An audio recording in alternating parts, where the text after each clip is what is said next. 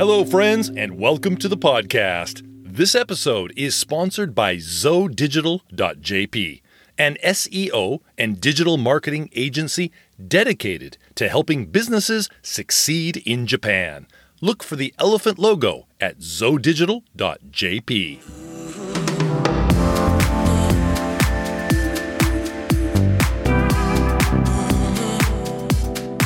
Hello, everyone. This episode, I speak with serial entrepreneur Tyson Batino. He has founded three businesses in Japan, including the very successful English school chain One Coin English.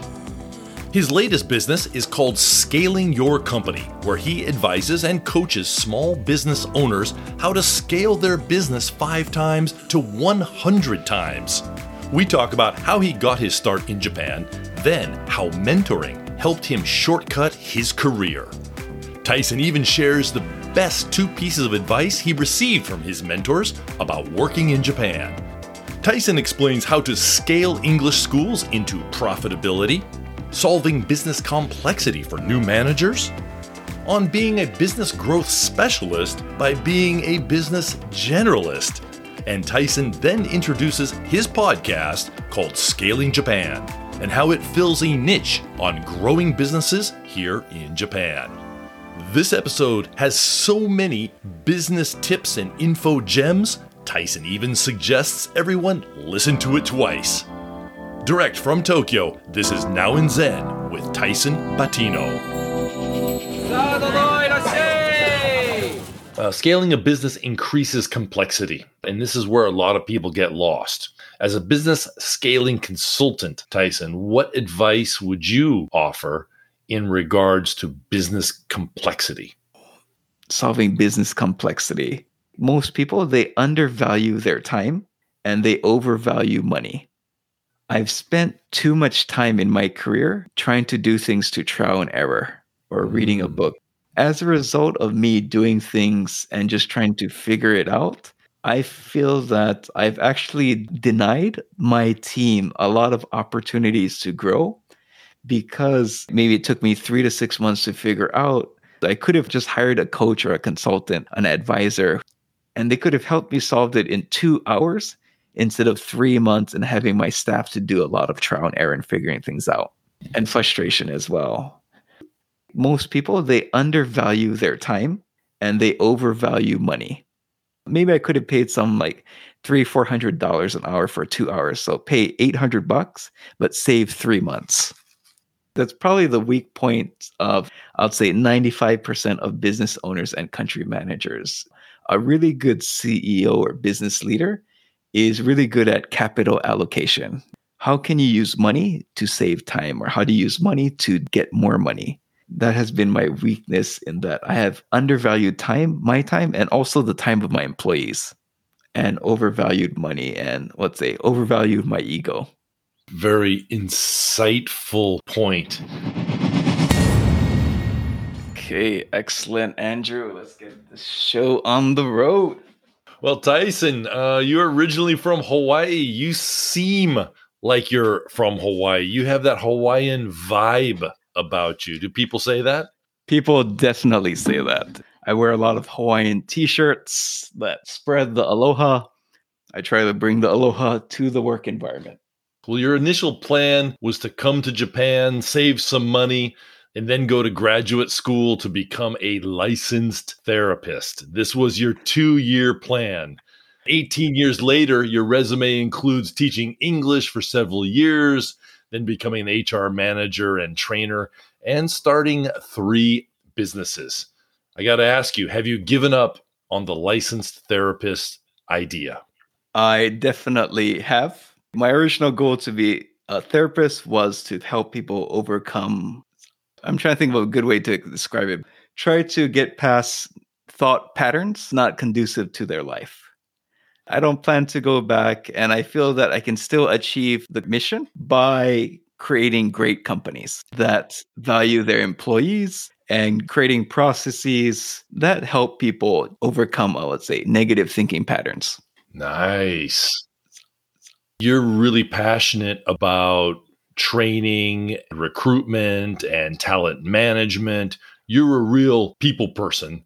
I see what you mean. Your your interest in being a, a licensed therapist. And like just the way you structure your company. I forgot who came up with this quote, but it's cost, quality, time. Choose two. You could choose high quality and maybe low cost, but it takes a lot of time. You can't have all three.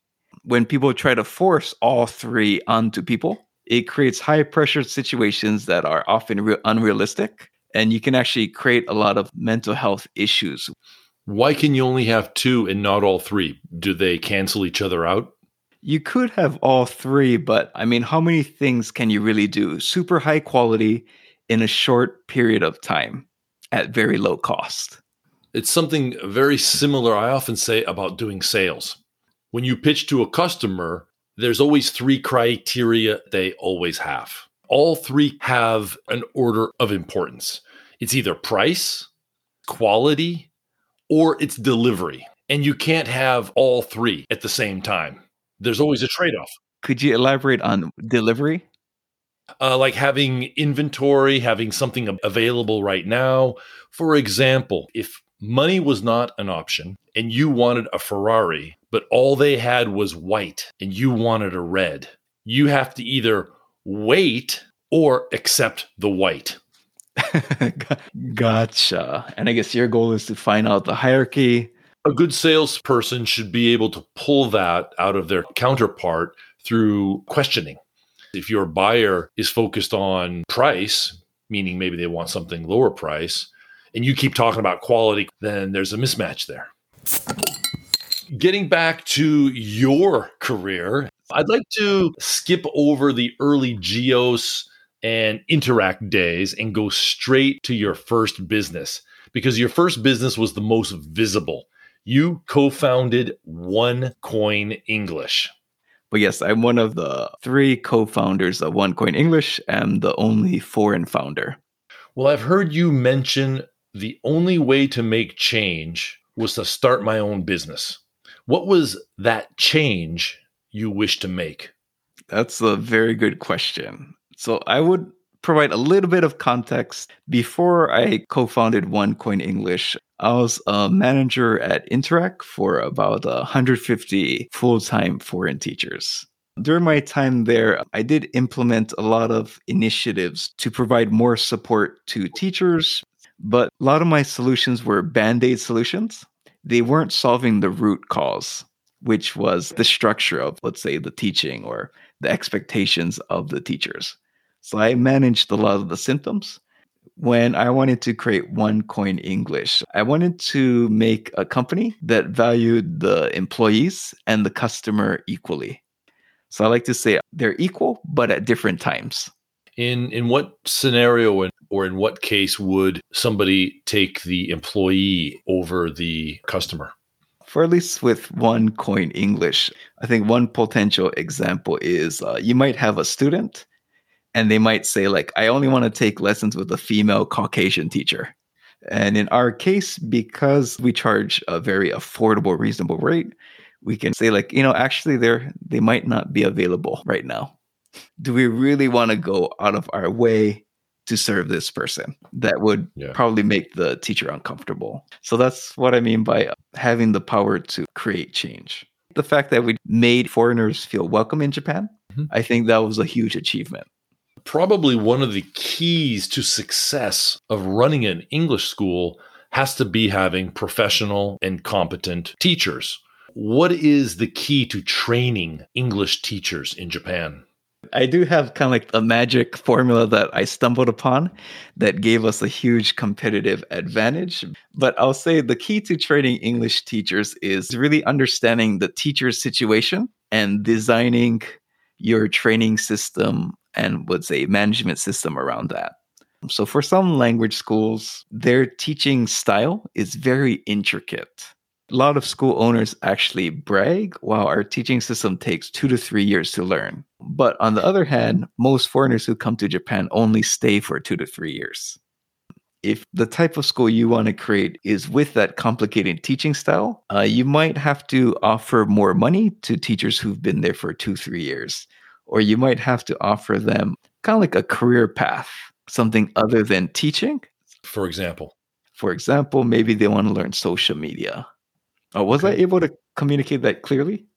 Yes, it sounds like your system is a bit proprietary and therefore you're holding back on some information. But let me rephrase the question. The key to training English teachers in Japan, how much of it relies on salary? Okay, that's a very good question. I would say it's important, but I don't think it's the defining factor for the first two years uh, when you're training someone it's really if they like the students they're going to find a way to get better at teaching so i guess the point i'm trying to make is that when people mention about training they focus too much on the concept of trying to train someone to do something where i like to think about it as more of a process or how can you create the culture plus the actual hands-on training to do something why not focus on the culture? Like the best way to train someone is to create a culture where they want to be trained. Like the Richard Branson school of thought, where he says, take care of the employee first, they will naturally take care of the customer. This is a nice segue into mentoring. For you, mentoring is a big part of your success story. Typically, mentorship in Japan is more minarai, watch and learn, or on the job training. But you didn't have time for that. You had a mentor who helped you get to where you are. Could you share a little about how that came about? I was lucky to have three mentors in my career. The first one, it was someone who actually managed a company with like 7,000 to 10,000 customers, hundreds of teachers. He was a fellow manager in the company. And the reason he took me under his wing was, you know, I really, really wanted to learn from him. And it sounds funny, but he made more money than me, obviously. But I would actually buy him lunch. Were you paying him for his time? No, I just paid for lunch. The value of that one hour, people would pay them hundreds of dollars an hour, and I just pay a thousand yen. Where are you taking them for lunch? You should be taking them somewhere a little bit more expensive, Tyson. They're imparting all this wisdom to you, and you're like, hey, you want the sakana bento or the chicken bento? but that was someone in the company. Okay, fair enough. The other two mentors you had, what were their professional backgrounds? One was the CEO of OneCoin English. I got really lucky in that when we started OneCoin English, he had already created multiple million dollar revenue businesses. So, one of the reasons I joined OneCoin English was having the opportunity to work with someone of such a high pedigree who I could learn from on a daily and weekly basis it wasn't an active mentorship, uh, just working with someone on a, let's say, a couple times a week because they had multiple mm-hmm. businesses really was fundamental for me understanding business. And uh, in his case, he's a business model master. And the really big takeaway from him, which uh, that's why I couldn't reveal my next two business ideas, coming up with the right business idea is often 70% of the work in creating a business. Because if you don't create the right business model, the idea, you're going to have to substitute time afterwards. Having a good idea is also about analyzing all the barriers to success. Anybody can come up with a business idea. But when you actually think it through, okay, well, first I have to do this, and then I have to do this, and then I have to do this, and then somebody will buy it, hopefully. All of these steps that you have to go through, the more you have, the less chance of success. Part of having this great idea is having fewer barriers to success of that idea. Oh, I agree 100%. Even with choosing my company name, podcast is the Scaling Japan podcast. The company is scaling your company. I mean, my tagline is I help you get from 100,000 annual revenue to 10 million annual revenue. Oh, I actually help you increase revenue. It's an easy sell. Are you mentoring or are you consulting? And what's the difference? That is a very good question. Advisory is like someone comes to you with a problem and you give them advice. So let's say I have a client, maybe we'll do two sessions a month. They bring challenges every two week and I just give them advice on what to do. So I like to do advisory and coaching at the moment. Coaching is like a fitness coach as well. You'd meet them every week. And a fitness right. coach would say like, "Did you exercise? Did you eat right? Let's check what you did. Coaching from the business end is how did you spend last week? what is your plan for this week? How does that move Yeah. the needle? Why is this the best usage of your time? And so I combine advisory, but with the coaching model, I combine coaching and advisory. And that's kind of why I chose the business model because I've looked at a lot of uh, business coaches out there or executive coaches. A lot of them are really great in kind of exploring what to do, but there aren't too many who have a lot of execution experience. Yeah. That was the niche I wanted to fulfill. And so I'm not poo pooing on them. A lot of them have really good methodology. That's kind of the niche that I'm positioning myself in. What are some of the golden nuggets, best advice your mentors gave you about doing business in Japan? So, with the first mentor, it cracked me up when he told me this, but he said, Tyson, the only thing you need to know about working in Japan is if your boss asks you to do something, don't ask why, ask how. a lot of times when a Japanese manager may request a foreign employee to do something, they're like, that really doesn't make sense. Like, that's really dumb. I'm trying to come up with a concrete example. I'll give you a concrete example.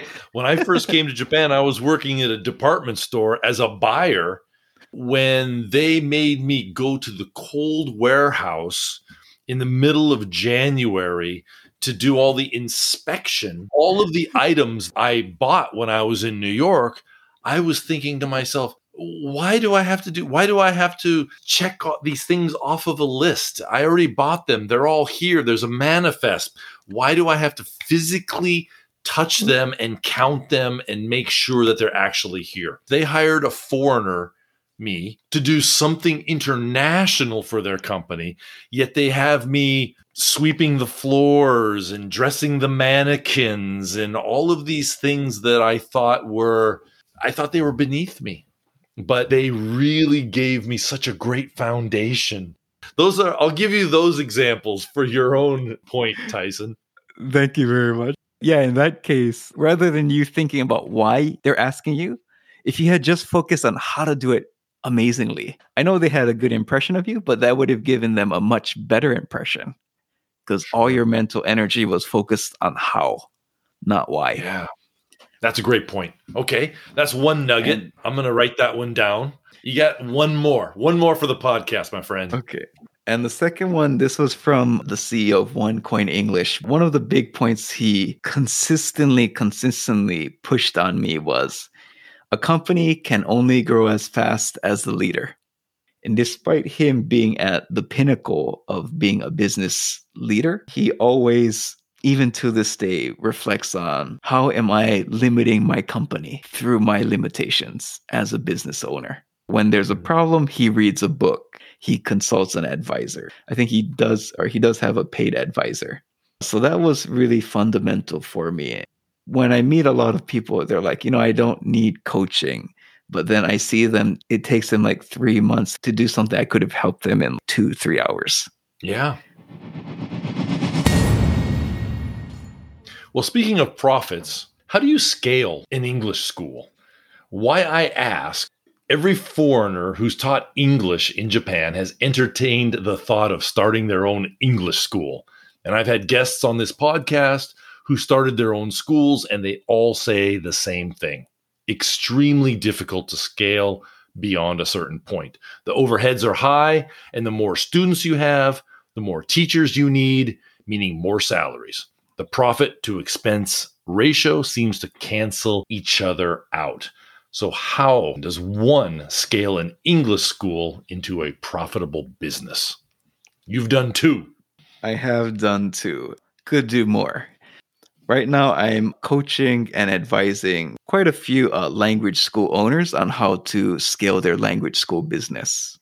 One of the things I discovered is kind of onto the point that you mentioned is I think if you're a great teacher, you can create one school with maybe 150 students. And that actually is a pretty decent business if it's just you and your husband or wife, meaning student pays about, let's say, 8,000 yen a month. You have 150. That's about trying to do public math, but uh, Million yen. that's one point. Yeah, it's like 1 million to 1.2 million yen. So you can actually ha- make a pretty good amount of money just being a great teacher with one school. Well, you'll get word of mouth. People come in, low expenses, yeah, you make a pretty good living. Where it starts to get tough is when you hit maybe 300 to maybe uh, 500 students, and you want to get to a thousand active students. Let's say 500, that's about three or four s- schools. And the reason they can't scale issue they have is essentially they don't have a solid number two. And usually the owner is doing everything. And usually the owner is the pillar of the company. And the owner usually doesn't develop a staff into a solid number two. Or maybe the manager really doesn't have the, the owner doesn't have the skills to develop solid number two. The advantage we had at one OneCoin English was uh, so I co founded it with two Japanese guys. One of them was a marketing expert. The other one was he was an ad consultant for franchises and chain shops. So all of us were either very high level managers to senior level in each of the key functions. And mm-hmm. the key functions to really creating a school is operations, marketing, teachers. The reason why we scaled so fast, we didn't need investment, we doubled year over year because we had, you know, high level people, specialists. But in the language school case, the school owners might they might be an expert at curriculum. They might be an expert at teaching, but they're not an expert at management. They're not an expert at marketing and they're not an expert at operations. So they're trying to learn all these different skills. They don't have a number two who could own one function. It almost seems that you have to chase more and more students to get more and more money to keep ahead of the curve all the time. I would say that's a very accurate statement. Going from 150 to 300 is really hard because that's when you start being dependent on other people. And a lot of school owners, like they're a first time manager. People are going to quit. You're going to invest your time into people. You're going to feel like they let you down. They're in that 150 to 300 range where you don't really have the money to maybe hire a manager, a dedicated manager you have to do everything yourself. So you're uh, you're always in tactical mode. You're always firefighting. When you've been doing it yourself, you're not really accountable to anyone. And in a lot of cases, you don't know what the ideal situation is. There's going to be a, probably a lot of issues in the company that need to get sorted out. If someone comes in who even has previous experience, you're going to battle with them because you don't know what the ideal situation is your opinion and their opinions are different, and there's a lot of infighting for that. Yeah. Japanese speakers know that Zo means elephant in Japanese. Zo Digital Japan is an SEO and digital marketing agency based in Tokyo. Contact them to help your business grow traffic by four times, seven times, and even 10 times in one year with services such as SEO, content marketing, pay per click advertising, and more head to the website zodigital.jp and look for the elephant logo. This is interesting because you are the first other podcaster I have interviewed. So let's pitch your podcast called Scaling Japan. What is it about and why should people give it a listen? Wow, you're really putting me on the spot here.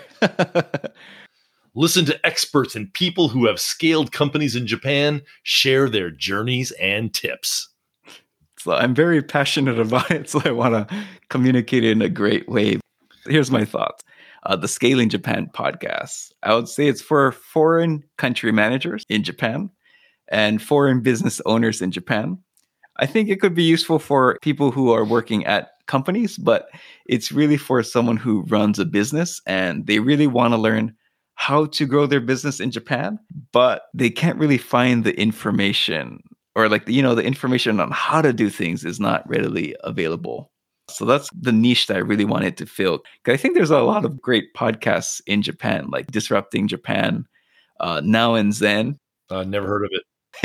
you have Business Success Japan. I don't think there is any podcast out there that really focuses how to grow a business in Japan. I wanted mm-hmm. to fulfill that niche, but also at the same time interview really awesome people. Well, it's also great PR for your business. It enhances your reputation as an authority on the topic of scalability and business expansion. It was deliberate. So, yes. So, if you're a business owner and let's say you want to improve your sales, you want to get investment, you want to improve your management or marketing in Japan, if you come to my podcast, you choose the category that you're interested in, bam, five to 10 episodes on how to do sales in Japan from different people. So it's less about the person's story, but it's more about how they're really awesome at what they do and how they do it. I really liked that podcast that you had with Miho Tanaka. it was about how to raise money or how to get money from the Japanese government to support your business. That was fascinating. One episode just how to get government money. Scaling Japan. It's a consulting company, right? That is correct. I would say it's a coaching and consulting company. Well, what came first? Scaling Japan, the podcast, or the business? The business came first. Your podcast then is a marketing arm of your business. The podcast is the marketing of stage one of my business. And I have three stage process to become the authority on business in Japan. What are the other two stages? Other people haven't come upon it yet. People will find out when I launch it. Let me ask you this, Tyson. As a podcaster, are you self taught?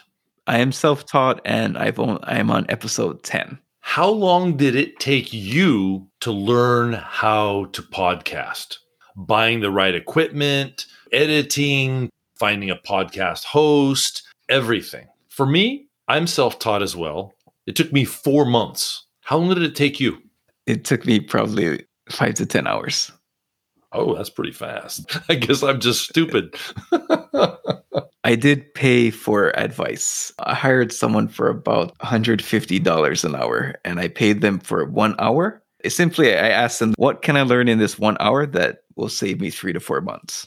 They gave me the basics, so I didn't actually spend any time doing research most of my time, one was really thinking about the concept of the podcast. How can I create a podcast people really want to listen to that doesn't exist at the moment and would promote my business and myself and also uh, get me access to uh, really interesting people? Well, you've definitely succeeded.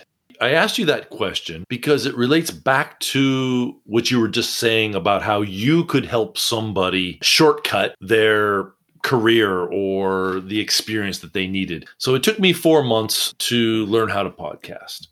And I've had a few people contacted me and said, Hey, we really like your podcast. Could I pick your brain? Because I'm thinking about podcasting too. Sure, fine, no problem. I give them some advice. I say, do this and do that and whatever. Everything you need to know is on the internet, but it's piecemeal. And then it got to a point where four or five people had asked me for some advice. And one guy said, I want to start a podcast. Could you tell me how to do it? And I said, okay, I'll give you four hours. I'll give you two hours one day, two hours another day. And at the end of these four hours, you will learn everything that took me four months to learn. But I'm going to charge you this much. Then he said, Well, let me get back to you on that. And then he never got back to me. but there you go. I saved my time. Um, was this experience of having a mentor one of the catalysts to starting the scaling Japan business? That's a very good question. Even though I might sound like a real businessman, really, I really enjoy teaching. It kind of fulfills that itch of like, you know, really helping people one to one. I'll say it's the mentorship, especially for like clients who I meet every week. Seeing them every week, just seeing their like brains explode because like they realize this is what it could have been. It would have mm. taken them years to figure this out and just like bam, right. bam, bam. And just seeing people like saying, like, you know, this is the best decision of my life. So you're literally creating shortcuts. Because yeah, because I mean, I know, I mean, I've seen enough issues. I mean, I've been working 70 hours a week for like eight years. And, you know, I've done the HR side, the recruitment side, the marketing, I ran operations. You know, researching you, one theme, one common thread, you seem to be building micro skills. And this was the key to supercharging your career. What I mean is, there is no one skill of entrepreneurship or even business both are made up of many micro skills like sales, leadership, negotiation, idea creation, etc. Becoming good at a lot of these micro skills will help you advance your career a lot quicker than, say, someone who just focuses on accounting or marketing. Does this sound like an accurate description of your Japan journey? I would say it's accurate in terms of it describes me. But one thing I have to clarify is that, you know, like you're a, let's say, jack of all trades and master of none. They actually don't have like eight years of experience in one thing. I have three years of experience in various things. For that reason, it makes it hard for me to be employable at a corporation. Because I'm good at so many different branches of a business, it makes yeah. me actually am a specialist by being a generalist. Well, those are micro skills. So I'm a specialist at creating businesses that can become million dollar revenue, $5 million revenue businesses. I would say I'm a specialist at being able to create businesses through the combination of all these micro skills. I love it. Tyson, what is your favorite Japanese word or phrase which does not have an exact English translation? It was actually a really hard one for me because the, the first word that came to my mind was Iseki Nicho. And I was like, Oh, but never mind. That has an exact English translation. It literally has an English translation. I was like, oh my God. So that's my favorite quote. But so the other one I like is Kusakute mo tai. Could you say that one more time, a little slower, please? Sorry, I think it's a kusate mo tai. And it's a kusa, I think it means like spoiled, like sting you know, like natto. Natto, it seems like right. it's spoiled. Tai, okay. I think, is a it's a type of fish even though it's kind of, I guess, really stinky or makes you feel awkward, it's such a valuable fish that it's valuable. Tai is synonymous with congratulations. Omedetai. Omedeto. Congratulations. Oh, yeah. I didn't know so that. So even if it becomes stinky, it's still very valuable.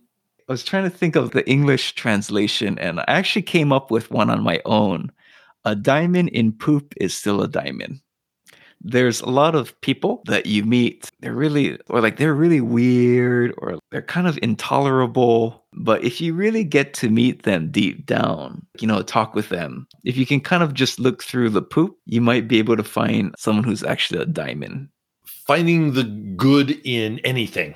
Kusat demotai some of the things that you're passionate about hr recruitment digital marketing isn't recruitment also marketing for your company to attract talent. I feel like there are many people who view marketing as being product or service focused, but in recruitment, marketing your company to attract talent is just as important or arguably more important. Agree or disagree? Oh, I mean, I agree 100%. I figured this out before it was even a thing. I came upon this eight years ago. I, I, will I will share one of my tricks. One of the tricks I used is uh, if someone comes in for an interview, they're treated just as well as you would treat a customer. They come in, I'll give you a nice drink, sit you down, give you a nice tour, and really make you feel like you're a VIP. What that led to is uh, people who didn't get jobs with us, they were like, uh, "Wow, like you know, you really take care of us." You never get a second chance to make a great first impression. Recruitment should be a combination of branding and marketing. Good point. Uh, I understood a lot of the psychology from it, uh, like, you know, because, you know, my background is in psychology. So uh, that's how I've always approached recruitment. And you just get to be known as a great place to work. Why are you passionate about what you do, Tyson? I would say I'm a builder even though I can do marketing, for me, creating business models and creating like a company organization structures or like creating like a communication flows. I find I like building things that make people enjoy work and building things that help large amounts of people come together to do something much bigger than they could do on their own. Sounds like a very creative endeavor. I, I think I need work on this, but the two areas where I want to be master at is business model design. And I use the term mm. design or creator. Business model creation. I think that's one of the most top five most valuable skills you yeah. could have. The second one would it's uh, how to come up with prices. for me, like moving forward, business model design and a Yeah. pricing model design. And what I mean by pricing model design is uh, based on Yeah. these little, like this one digit changing or offering this added benefit, you can charge more. Adding value. What's the biggest takeaway you hope listeners learn from our conversation today? I hope it's those quotes that I mentioned earlier. You know, what I learned from my mentor. Your company can only grow as fast as you. Your leaders, are they growing? Do they have an advisor or coach that's helping them? Your growth trajectory is often tied with their growth trajectory. So, in making decisions of who you work under in the future, that's something you should keep in mind before uh, taking a job that's really going to determine your next couple years. The biggest compliment I could get is creating a company that achieve profits and at the same time employees saying to me like me working under you was the best decision I made or like I am so lucky and blessed to have worked under you. Nice. Tyson, where can people learn more about what you do? I would recommend listening to this episode twice. There's just so many gems in here that I think it's impossible to fully comprehend upon first listen. As of where you can find me, you can find me on LinkedIn. You can check my site, uh, scalingyourcompany.com, and you can find the Scaling Japan podcast there. But you can also find other podcast appearances I've made, uh, webinars, free webinars that I've done on like, you know, how to focus or how to choose what to focus on. So I've created a lot of free content out there. Just Google Tyson Batino. That is correct. Well, Tyson, thank you for today. I appreciate you sharing your experience, your wisdom, those two great quotes from mentors. I love your backstory. It's an inspiration for many. Mahalo, Tyson. Thanks for joining Now and Zen. Mahalos. Thank you so much. And that was Tyson Batino, the founder of Scaling Your Company. Learn more about his business at scalingyourbusiness.com. Listen to his podcast on iTunes and other platforms. Just search Scaling Japan Podcast. Finally, find Tyson on LinkedIn. If you enjoyed this conversation with Tyson, there are 59 previous episodes of Now and Zen located at nowandzen.jp. There you can leave a comment, a rating, or send me a message, even a voicemail. Cool, huh? Thanks for listening and catch you next time. Bye, everyone.